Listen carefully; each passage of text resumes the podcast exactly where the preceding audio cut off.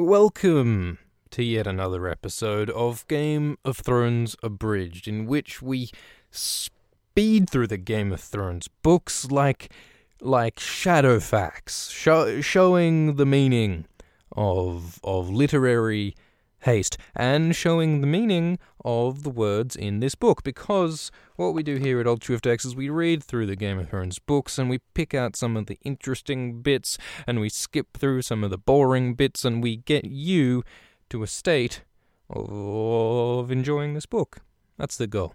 Uh, so today we are reading a Tyrion chapter, the second Tyrion chapter. So last chapter we just saw Ned Stark heading south towards King's Landing from Winterfell with the king and, and the Lannisters and, and the Stark kids and all that. Uh, in this chapter, we follow Tyrion and his party with Jon Snow and Benjen and all them going north to the wall. And as we learn, they are taking a very different path indeed to those who went south. Uh, so early on we get a lot of description of the land, of the land in the north. As they go further and further north, uh, these mountains rise up by the side of the road, and the weather gets colder and harsher, and the road gets scraggy, scragglier and harder, and and we're entering a very different sort of landscape than than we left. Um, and we had all these descriptions of, of little farms and, and little towers and forts and roads and hills and mount. It's like a fuck. It's like the fucking Lord of the Rings. Lots of hill descriptions. Um, and and and and Tyrion also describes the party of, of people he's traveling with. He mentions Jon Snow and he mentions Jon Snow's albino direwolf ghost. Uh, and Tyrion finds Ghost very unsettling. There's something very unsettling about the animal, uh, which which perhaps alludes to the sort of mystical qualities of the direwolves. Um, and along with with with with Jon is Jon's uncle Benjen Stark of the Night's Watch, uh, and and at one point they meet up with Yoren, Yoren of the Night's Watch, uh, who's like the recruiter. He goes around Westeros picking up picking up all the crim- criminals and, and ne'er do wells and taking them up to join the Night's Watch. Um, and the first description of Yoren describes him as as, sin- as stooped and sinister, his features hidden behind a black beard. Uh, so he sounds kind of like a bad guy, or at least uh, like an ugly guy, uh, which is which is interesting given that uh, Yoren is of course rather a bloody good bloke, really, because because Yoren is the one uh, who, who saves Arya from King's Landing. Uh, after the execution of Ned, and, and, and helps her try to get north to the wall. Of course, he fails and dies, as many good guys do in this series. But Yoren the point is is an is an upstanding gentleman by most accounts. Uh, so it's it's it's funny that he's introduced in this sort of negative way. Uh, and yeah, so Yoren's got some new recruits for the watch with him, and it's a couple of peasant boys, dirty, uh, stupid, cruel peasant boys who were described as rapers, uh, which is like the Game of Thrones word for rapist. I'm not sure. Like there are a lot of little language changes that George has made for flavor in this world. Like like sir, as in as in a knight, sir, uh, is spelled S E R instead of S I R, uh, which is kind of interesting. And and yeah, for some reason, someone who rapes is not a is not a rapist. They are a raper, which I suppose makes at least as much sense. Rapist sounds uncomfortably like artist, like like a profession or something, whereas raper suggests someone who just did something, you know, which is maybe more fitting. Uh, let let's not dwell on that. The point is that that that Jon is observing that that these people of the Night's Watch who he's meeting, Yoren and these recruits and stuff, they're not as heroic as Jon was sort of hoping, uh, not as sort of noble as Jon was hoping. He's starting to realize that this fraternity of gentlemen who he's about to commit his entire fucking life to serving uh, are more of the sort of uh, gross and dirty persuasion, uh, which is apparently not uh, uh, the, the, how Jon swings. but anyway. Um, and so Tyrion, this chapter is from the point of view of Tyrion, and Tyrion observes Jon's dismay at all this. um, he he he perceives that Jon is realizing that the Night's Watch might be a, um, a hard life indeed and an unpleasant one. Uh, and uh, they talk a bit about Benjen, and Benjen is uh, a little bit a little bit cold towards Tyrion. Benjen apparently uh, has a distaste for Lannisters, like like Ned. It, it when you think about it, is there really enough reason for all the Starks to hate the Lannisters as much as they do? Oh, maybe not hate, but mistrust. Because the main explanation we have for this uh, is the sack of King's Landing and, and the Lannisters turning up late to Robert's Rebellion and stuff. But I don't know, is that really sufficient to explain why, you know, even Benjen is is so distrustful of Lannisters? I'm not I don't know. Maybe there's more history there that we haven't been told or something. Or maybe it's just a plot convenience. Because, of course, the main purpose of all this is to make, is to create this, this, this seeming conflict between Starks and Lannisters in Book One. Anyway, uh, so, so they're traveling, and Tyrion complains, uh, not for the first time and not for the last time, about the pain in his legs and the cramps in his legs. Uh, He's stunted legs, and he also talks, and he emphasizes again that it's it's cold here and it's growing colder, which should remind us ominously of the prologue chapter, in which, of course, uh, the cold weather was associated with the others, the White Walkers emerging. Uh, so, so it's sort of reinforcing those ideas of some kind of rising threat or danger. Uh, well, we also, um, well, that's not important. Uh, uh, and so they stop. They stop to rest for the night. And it's talked about how the other blokes are all like dealing with the horses and starting fires and doing all this manual labor, uh, but Tyrion finds that he's only sort of in the way if he tries to do these things because he's too small and too awkward and and and so that so we're sort of um, emphasizing that that Tyrion isn't able to sort of be a man in the same way that these able-bodied uh, folks are, and so Tyrion thus thus sort of alienated goes off and reads. He goes off and reads because that's how he f- he feels he can be useful or at the very least comfortable. Uh, it's also mentioned that this is the 18th night of their journey, which sort of gives you a sense of the, some of the distances involved here, right? Like in the Game of Thrones show, everyone's one jump cut away from from crossing an ocean or crossing a continent. In the books, uh, things take rather a lot of time. Of course, the chronology doesn't actually always make sense in the books either.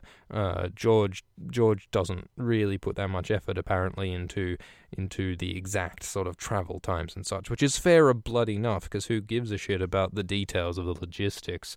But the point is that Westeros is a big place and it takes time to move around. Uh, so Tyrion's reading. He's reading a book about the history and properties of dragons, which is something that he's curious about. Um, uh, uh, the, and the book's talking about dragon bone and the properties of dragon bone. Uh, you can make cool bows out of dragon bone, apparently. And Tyrion talks about yeah he talks about his fascination with dragons uh, and he and he talks about how like back in the day when the Targaryens ruled Westeros um, the Targaryens King Aerys displayed the skulls of all the dead Targaryen dragons in the in the Great Hall of Westeros which would have looked pretty dope.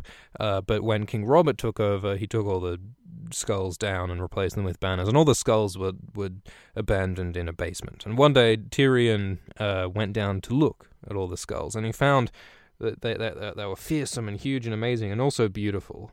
And, and there's all these nice descriptions of, of teeth like black diamonds and, and fires and eyes and such. It's also mentioned this sort of mystery. I mean, it's not presented as a mystery, but it's mentioned that the oldest dragon skulls are the biggest and the most recent dragon skulls are the smallest. Uh, so there was this long decline of of the of the Targaryen dragons over a long time, and there are multiple theories of like how that how this came to be, whether it's to do with some kind of Maester conspiracy intervention or just like the declining power of magic in the world. Uh, though, regardless, it seems that the the ultimate end to the dragons mostly came from the Targaryen civil war, the dance of, of the dragons. But anyway, uh, so so Tyrion's interested in dragons. Uh, and of course, that interest may become a lot more relevant later on in the series when uh, Tyrion hooks up with Dany and her crew. Uh, uh, anyway, so while Tyrion's down in the basement, he also he, I mean, he's not in the basement now, but but in this reminisce, he also talks about the Field of Fire, which was an episode in Aegon's Conquest 300 years ago, uh, when Tyrion's ancestor Loren Lannister uh, teamed up with with King Mern Gardener of the Reach to try to repel Aegon Targaryen, the first Targaryen to take over Westeros. Uh, and spoiler, it ended poorly for those gentlemen. They all lined up their soldiers in neat rows to all go attack the Targaryens, and they all got fucking spit roasted by by the by the dragons, uh, by the sky lizards, those those fiery, no good sky lizards. Uh, uh, so that so that sucked. Uh, anyway, Jon interrupts. Jon Snow comes and interrupts Tyrion's reading. He says, "What do you? What, why do you read?"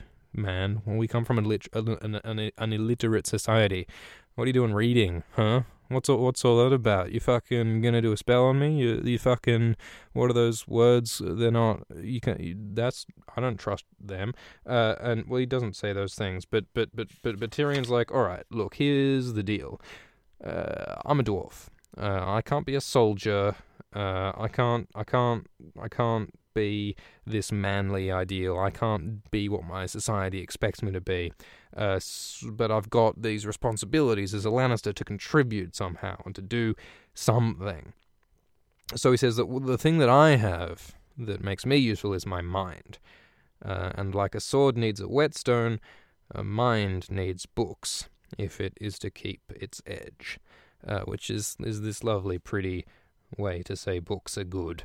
Uh, and that's what we're doing now, kids. Uh, and uh, so that happens. Uh, and and so we also have a description of Jon, and and it's mentioned this off offhand line about how um how Jon looks just like a Stark. Jon Jon's facial features are like classic Stark appearance, and so Tyrion thinks whoever Jon's mother must have been, uh, she she had left little of her own appearance in her son, which is beautifully ironic. So like the so what Tyrion's thinking here is that well Jon looks just like a Stark, so he must have gotten all his appearance out of Ned Stark and not from his mother, this random woman Ned slept with. But if R plus L equals J is true, what's really going on is that uh, Jon got most of his appearance from his mother, Lyanna Stark, with the classic Stark features, uh, but didn't get much from his father, Rhaegar Targaryen uh, so, which is why he looks like a Stark and not a fucking Targaryen. Which would have caused a lot of problems if he was, if he if he did, right? If Jon Snow looked like a Targaryen with the golden silvery hair and the purple eyes, would have been a lot harder for for Ned Stark to have argued that Jon was just some random bastard. Uh, so a quirk of genetics. Um, is responsible is, is is the point on which a lot of this plot turns. Not for the first time though, of course, because the whole seed is strong thing is what's going on with uh, with with the parentage of, of Joffrey Baratheon, quote unquote Baratheon, who is actually uh, the son of Jaime and Cersei Lannister. Uh, the fact that Joffrey has uh, Lannister features is seen as evidence that he's not the son of Robert Baratheon, uh, of the black hair. Anyway, uh, so Jon and Tyrion are chatting. Uh, and they're talking about how all the dragons are gone. Um, and and Tyrion talks about how oh well you know even a twisted little dwarf can look down on the world when he's seated on dragonback. So so there certainly is some groundwork here. If in the future Tyrion might ride a dragon or ride one of one of Dany's dragons, which would of course uh, make useful a lot of all this sort of dragon lore, uh, this dragon miscellanea, this sort of dragon pub trivia that he's been reading all this time. Um, and so that happens.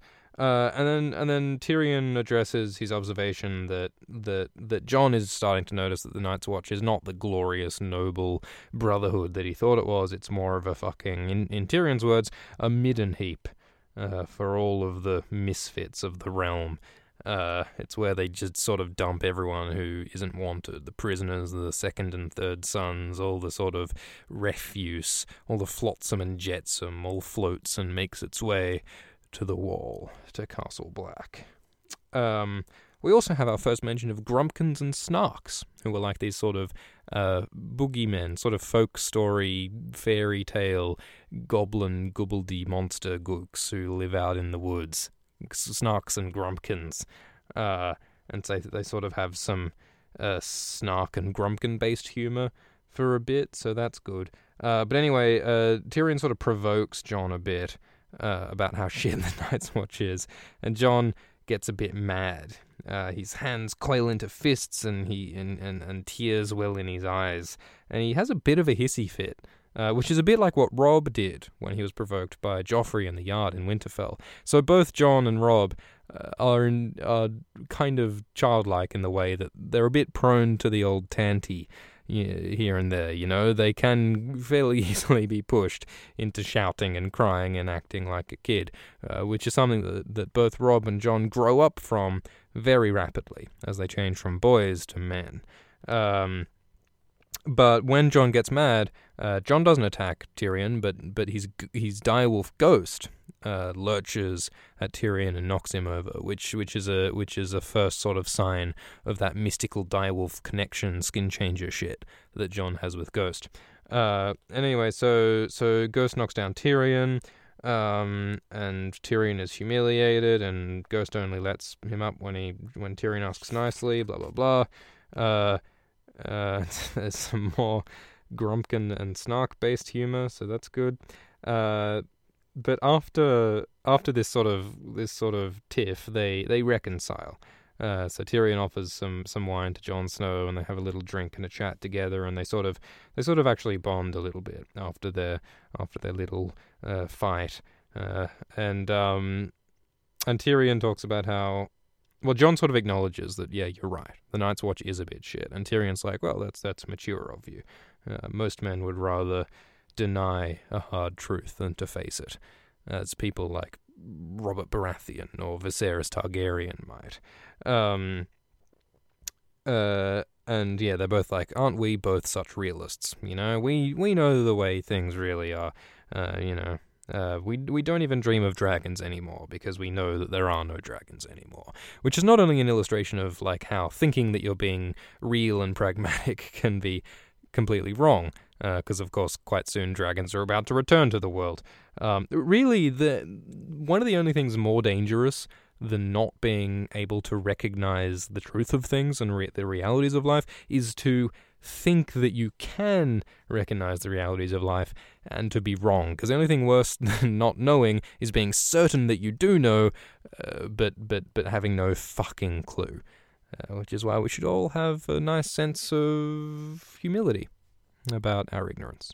Uh, anyway, um, so they talk about how uh, like Tyrion sort of pats himself on the back for how so fucking real and aware and, and he is.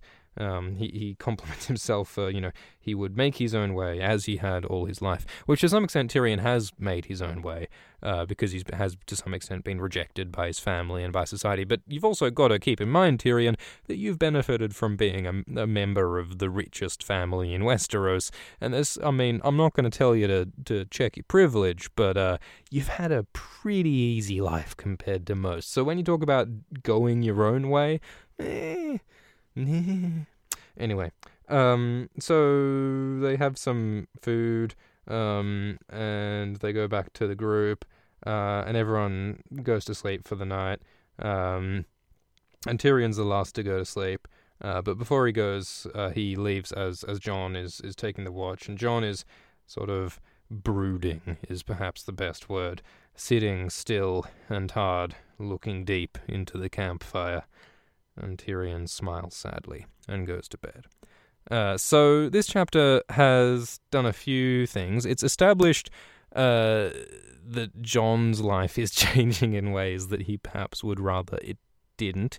Uh, but Jon is beginning to become perhaps a little bit more mature and to grow and to and to sort of handle his responsibilities as a man is expected to uh, in this society. Though, of course, you can question whether uh, the adult manly thing to do really is to just fucking suffer up and, and man up and bear it.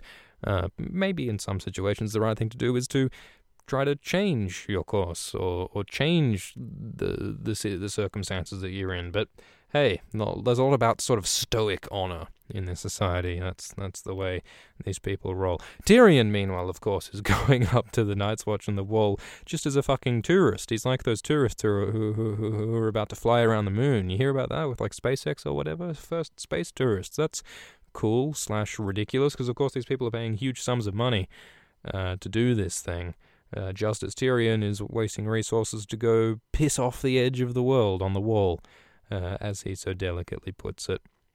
But anyway, we've also we're, we're also starting to explore a little more deeply this idea of, of the North and what that means. We're about to discover more about the Night's Watch and the Wall. We even had a name drop of the others, the White Walkers, in this chapter. So at the same time that we've got all this change happening with the characters of Jon and Tyrion, we've also got movement in the sort of mystical back undercurrent of the series, which promises to deliver not only uh, character drama and not only politics and not only conflict, but also some fucking mystical last dragon, White Walker, fire and ice type shit, man.